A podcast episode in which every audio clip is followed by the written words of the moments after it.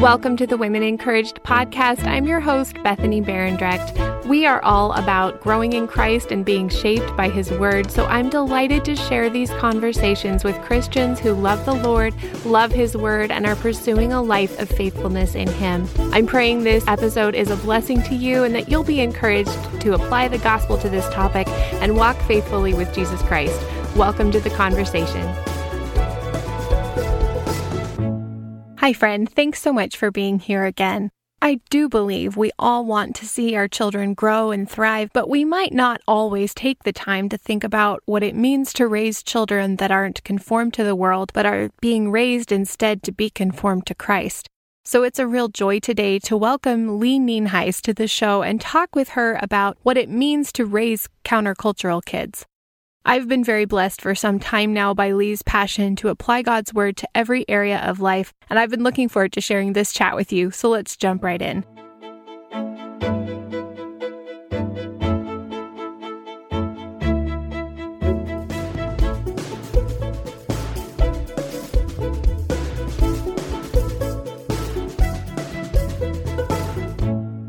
Welcome to you, Lee Nienhuis. I'm so happy you're here today. Thanks for joining me. Bethany, it's so fun to be with you today.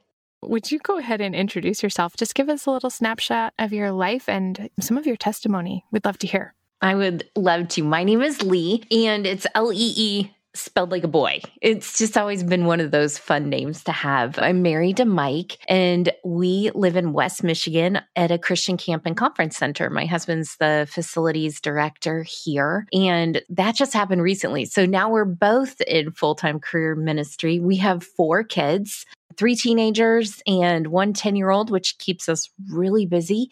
And let's see, I came to know Jesus when I was 17 years old. I came out of a broken home my parents were divorced. And when I came to know Jesus, I was discipled really well. A youth pastor put the word of God in my hand and he said, This is going to heal your mind. And oh, I know, right? He just did such a good job. So I started reading scripture and I just realized I belonged to him and that I wanted to serve him for the rest of my life. So, really, that's been my preoccupation for the last 25 years is just how can I serve Jesus with what I have, the gifts that he's given me, and just steward this message of the gospel. I love that so, so much, Lee. And I'm really excited for this conversation for a number of reasons. But you are a writer too. We've been connected through Hope Writers for a couple years. So I've been following you there. And you have a book a couple books. You have one that's Brave Moms, Brave Kids. Am I right? I right. Title, right. Yep. Yeah. And then then you just have a new one coming out. Tell us about countercultural parenting. What is this book about? What inspired you to write it?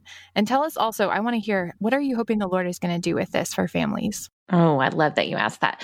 So, yes, countercultural parenting began kind of at the collision of two moments.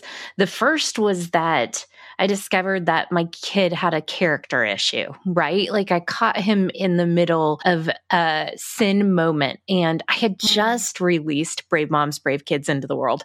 So I was like, oh my gosh, what did I miss? So that was the one road that I was traveling down. The other road was that I woke up the morning of the last election in America, and before I flipped open the news feed to figure out who won the election, I was laying in bed and I was talking to the Lord, and I was like, Lord, no matter who won, I don't even know. I know that we lost because there wasn't a candidate that represented us with like integrity. It just felt like integrity had lost that day. Mm, yeah. And I realized at those two moments were just colliding. I realized like we have an us problem, right? It was so easy to look and go, all of these leaders, they have integrity problems. No one represents us well.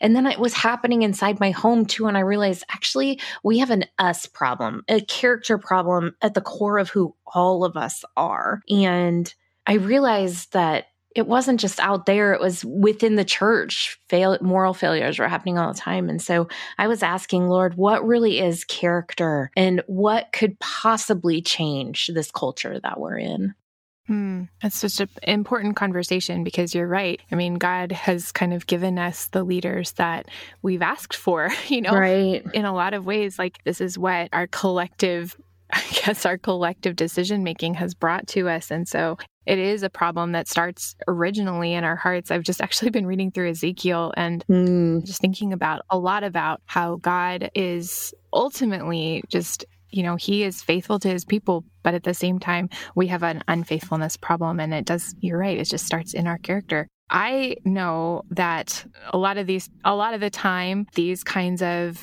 conversations about being countercultural can be confusing for people. So can you explain for us what does it mean to be countercultural as a parent and what would that look like for our kids? Sure. Actually, I just want to back up a second and say that as I started just thinking and praying about this, I really felt like the Lord dropped on my heart that society is just a barometer of a large group of homes, right? Yes, yes, so it's just like Absolutely that's what we are looking at is society is just one home after another home after another home and then we lump them all together. And so the work of rebuilding those can start in my home. And that's really what i think god led me to.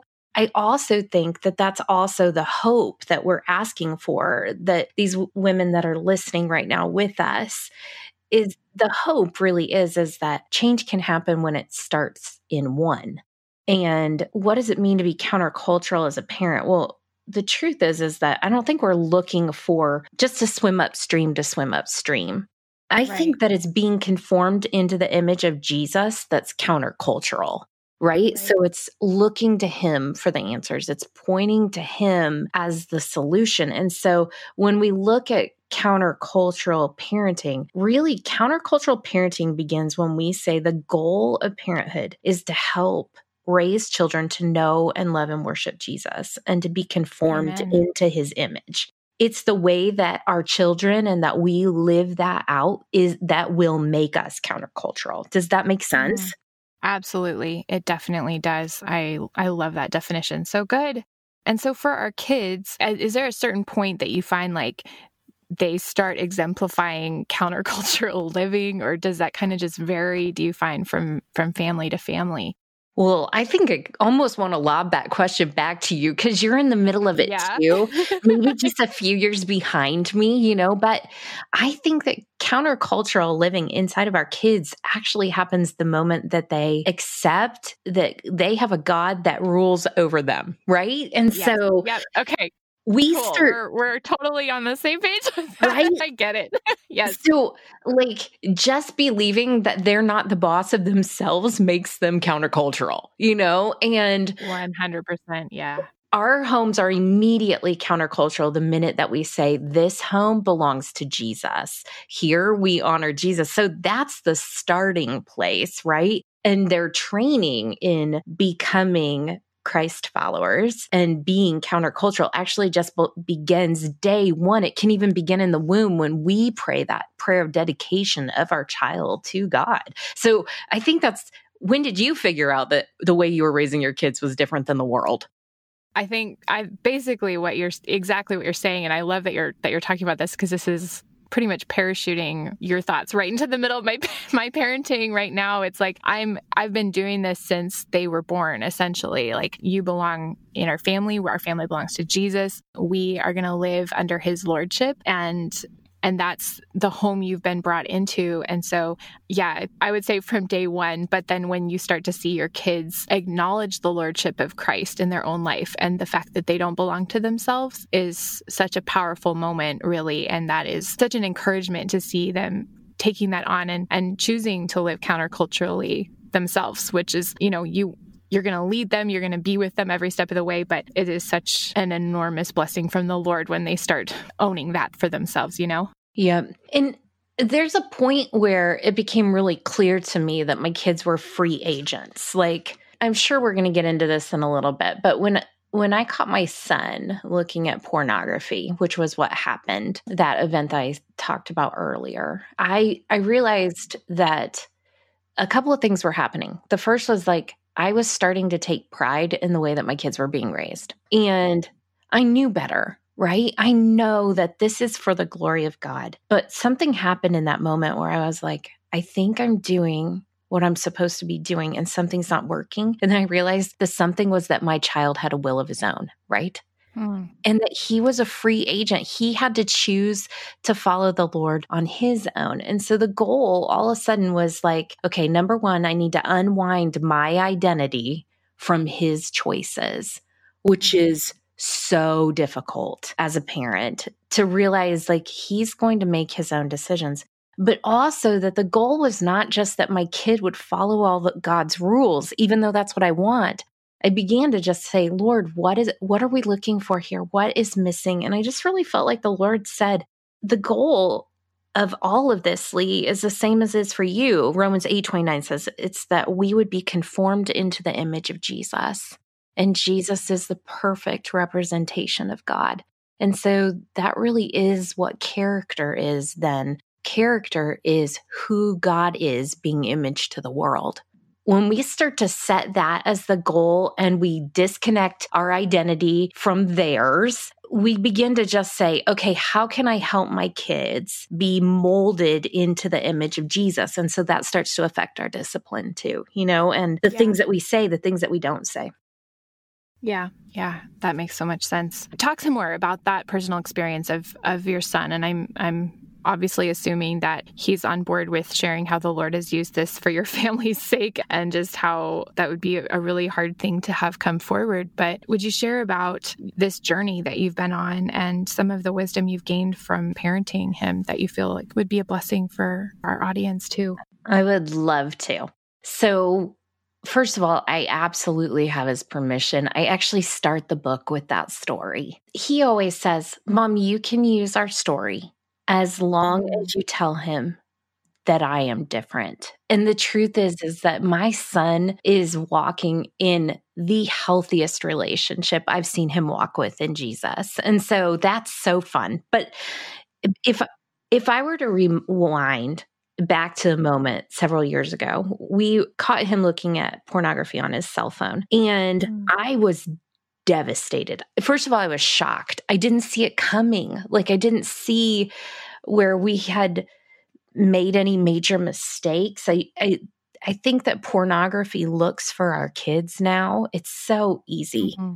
for them to yeah. stumble into something. And so that had happened with my son. And, and in that moment, I realized that the wheels were off the track. Like there was yeah. some disconnect between who he thought God was and his and God's role in his life and that he, at, at that moment he was making an exchange for God's best. And so that was very difficult. Bethany, it was horrible.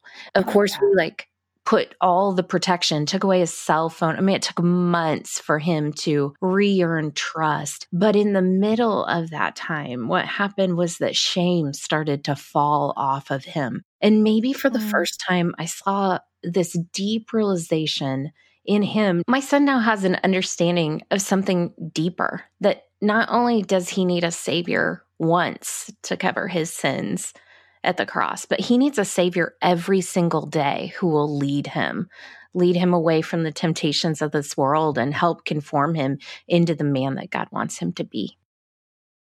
Yeah, praise God. That's beautiful. I'm so thankful. And it's such a good testimony to hear because as a mom of sons, I have three boys. And so that is something that is really heavy on my heart. You know, we haven't reached a stage right now where we've had to really have those harder conversations yet. I mean, we're kind of getting there and we've started the started the process of some of those leading into those conversations, but we really haven't, yeah, we haven't had a lot of access to, to different technologies in that sense. So something that is really pressing on my mind and heart. And the thing that I pray a lot about is that that fear, I guess, of my kids getting into a sinful pattern and being trapped in that. And so I'm so thankful to hear your son's testimony and to hear how God led your family in that and what God has done for him is it's beautiful.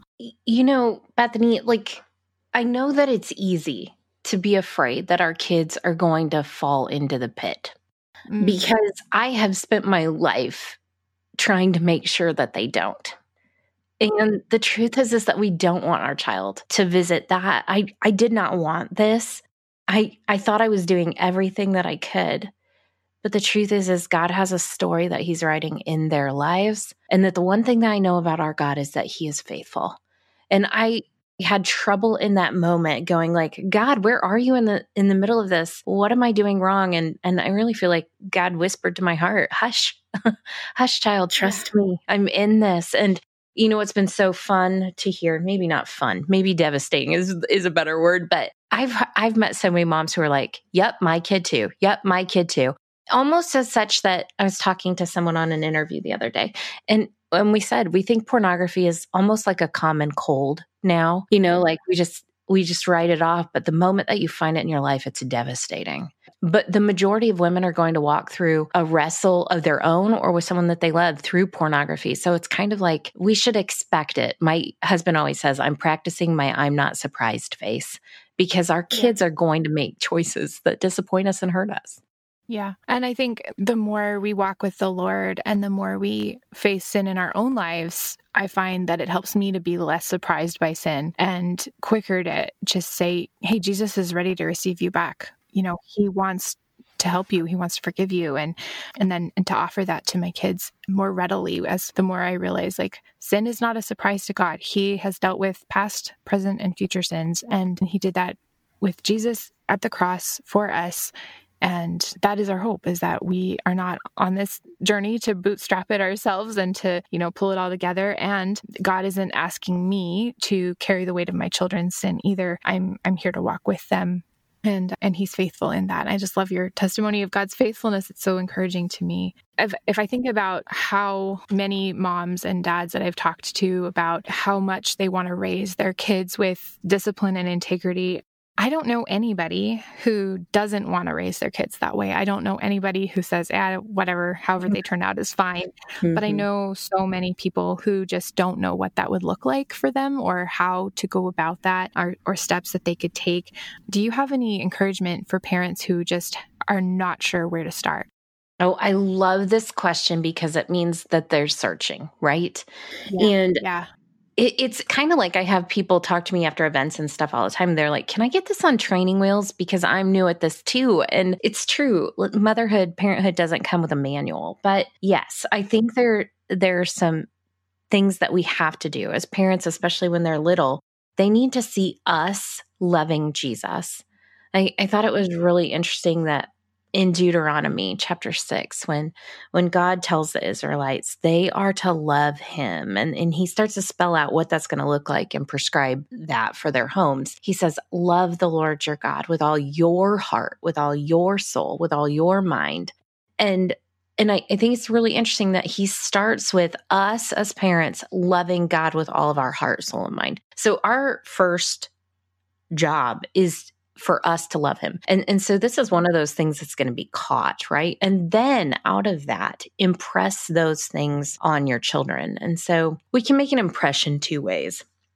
We can make an impression in a quick moment of force. So imagine with me, Bethany, we took, took a quarter and we were going to you know, try to make that imprint on our children's foreheads, right? Like we're going to put the face of the president on their forehead and we're just going to hold that coin on their head and press, right? So, two ways we could get that head print to show up mm-hmm. on their foreheads. The way that we would do that is two ways. One is just like brute force, which is like like maybe slam them with a sweat sledgehammer and they would have that imprint on them. That is one way to oh impress oh something. And a lot of other damage. right? Probably not the way that we want to do that. So it, it's one quick force moment. No, we don't want to make an impression on them. Sometimes God allows that to happen to us. He makes a big impression on us and like in one moment like that. But the impress that I think that God's looking for is is the gentle one where over a long period of time a parent applies steady pressure of the image of God on their heads, hearts and minds. That would mean that, you know, in 30 minutes when our podcast is done, if I held that that coin on your forehead for 30 minutes, when we got done talking, that impression would be on you. And so that's when in Deuteronomy 6, when God says, impress these things on your children, I think it's this constant, steady pressure that says, this way, child, this way to follow the Lord. And, and then at the end of that says, impress these things on your children. And then in the end of this Deuteronomy 6 passage, it says, and then talk about these things as you walk along the road, as you lie down, as you get up. And so that begins the talk, talk, talk process, which is talk, talk, talking about faith with our kids. This is the way that we do this. And so when they're preschoolers or when they're really young, we spend a lot of time just trying to capture their minds, their imaginations. And I spell that out in the book like, what are some practical ways to do that? But ultimately, when they're little, I think it's talk, talk, talk. And then ultimately when your kids are in elementary school it it maybe morphs a little bit to talk talk ask them a question to check for comprehension then listen for what they are getting yeah. right and then yeah. now I'm in these teenage years where they're about to launch out the door. And it seems like I'm in this stage more like, especially with my oldest, listen, listen, listen, and then talk. Does that make mm-hmm. sense? It's trying yeah. to figure out where they stand, where they walk. So I hope that's clear, but it looks a little bit different. But the first step is loving God first. Yeah, that's so good. It really does encourage us too to take the long view. Like we're in this for the long haul. It's not going to be an overnight thing. And our sanctification, our growth in Christ wasn't an overnight thing. And so it's going to be the same way with these little ones in the Lord. And bringing them to Jesus means bringing them to Him over and over and over. And I'm just, that's such a blessing to me to hear that, especially from someone who's you know, a little bit further ahead f- from me, like you have kids that are closer to adulthood than I do, and to think about how you really do just stay the course. You get on the road and you just stay, keep your eyes on Jesus and t- share him with them I homeschool, and I don't know if I've told you that before, but I homeschool and I get a lot of questions about why we homeschool.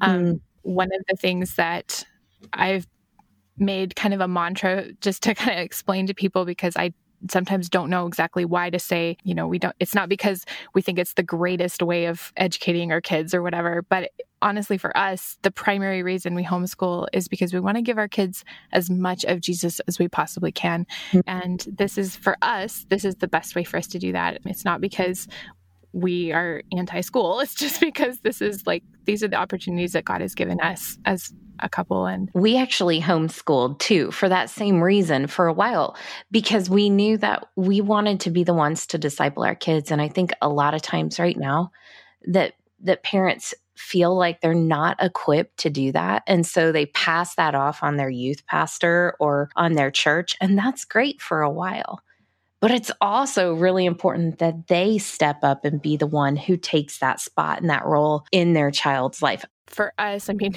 we're in the middle of COVID as we record this, so it's a little bit different than we might normally do. But we have people that are friends with our kids that where you just know that the people that are pouring into your kids' lives are doing that really out of a love for God ultimately. And so, yeah, you don't like, I love what you're saying. Like, you don't want to pass off the responsibility of discipling your kids, but you also want to provide them as much access to the family of God as you possibly can and the people that are going to love them and encourage them. And I think sometimes online resources are super helpful as well. Good books, all that kind of stuff. You know, you just want to give them a, a big feast of opportunity, really, in in the Lord.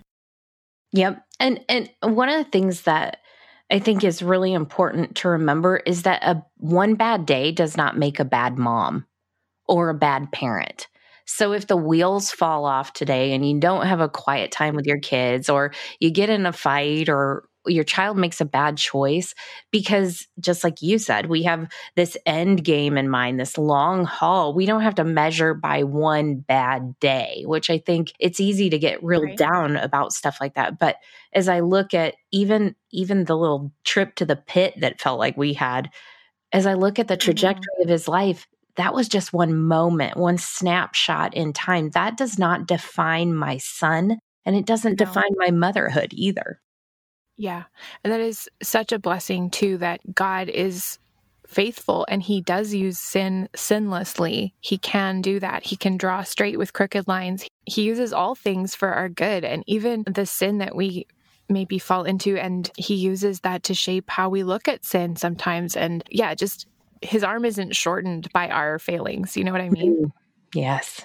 So, for those of us who are wanting to encourage one another, maybe within the church, within maybe our small groups or our Bible studies, is there something that we can do specifically or some ways that we might be an encouragement to each other in raising countercultural kids?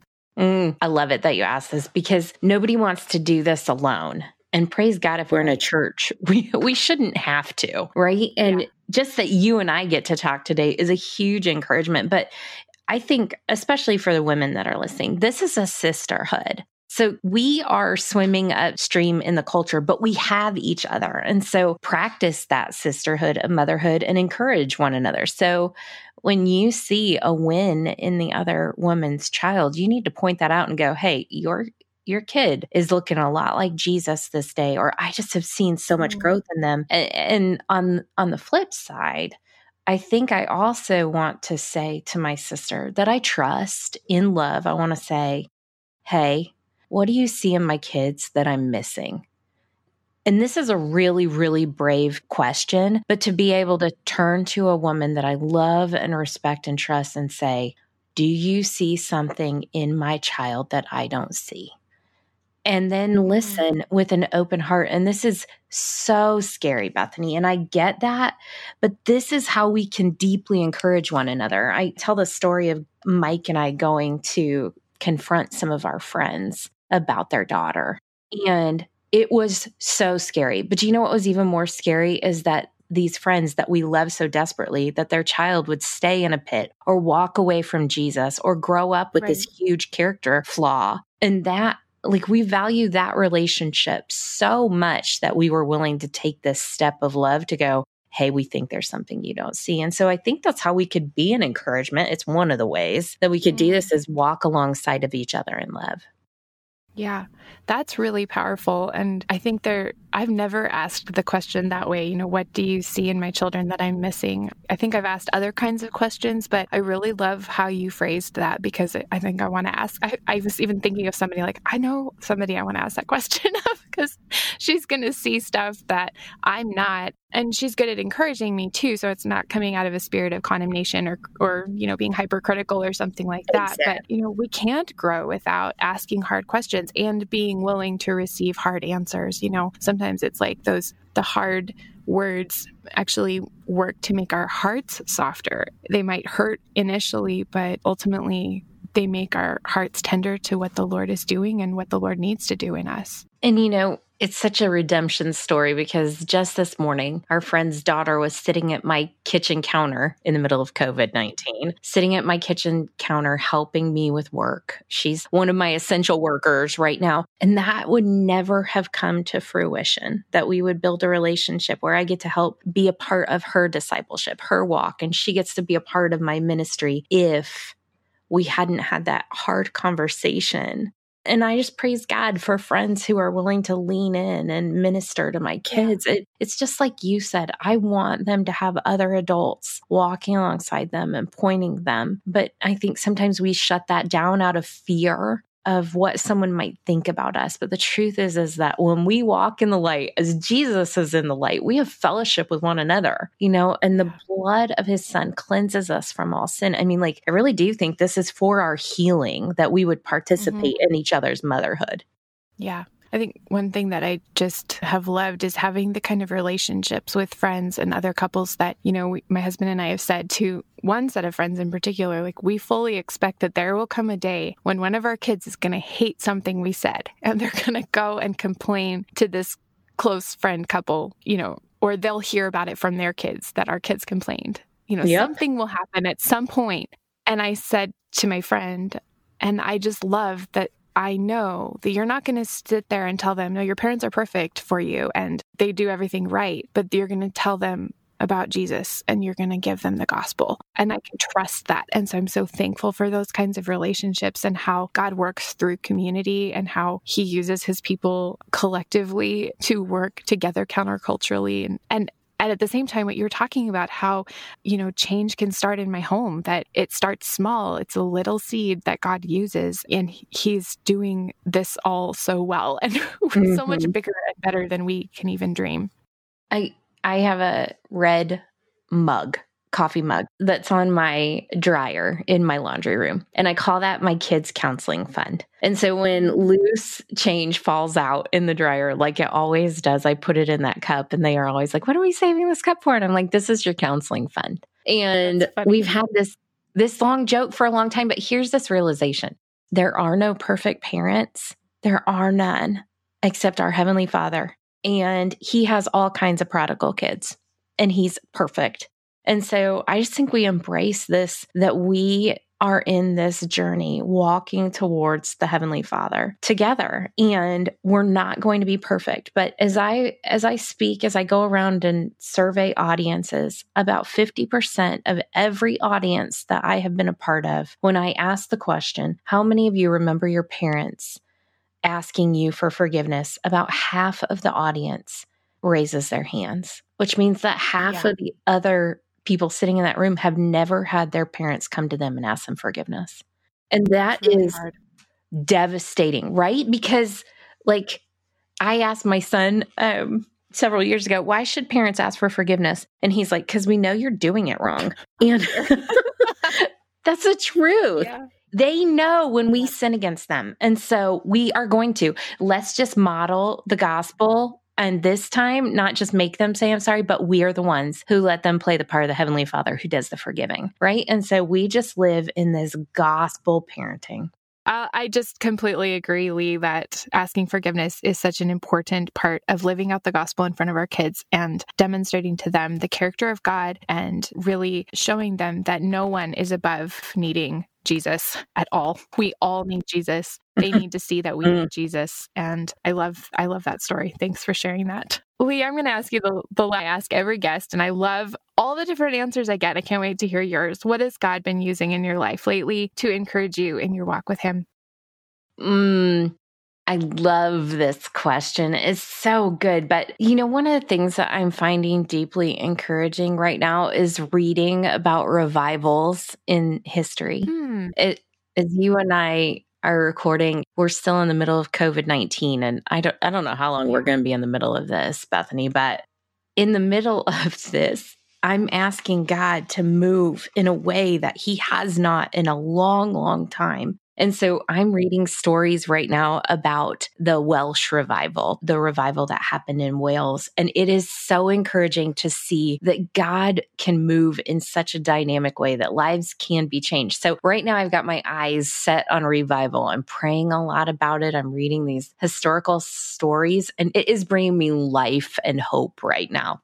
Wow, that's fun to hear. That's really encouraging. My husband's actually been talking about the same thing. Just he just said praying over and over that God will bring revival through this situation. So we are praying with you for that. Thank you, Lee, so much. I've loved this conversation and I just I love this message and I'm really excited to read your book. I haven't actually gotten to read it. This is one that I haven't read yet, but I love the topic and I'm really excited to get my hands on it. I hope other people will pre order it and just use it for God's glory in their homes. Oh, me too. Thanks so much for having me today, Bethany. Thank you again so much for being here. If you'd like to hear more from Lee, you can find her at leenienhuis.com. And as always, we would love to connect with you on Instagram at Women Encouraged or on Facebook. If you search for the Women Encouraged page, you'll find us there. These words from Romans 12 1 to 2 make an excellent family exhortation.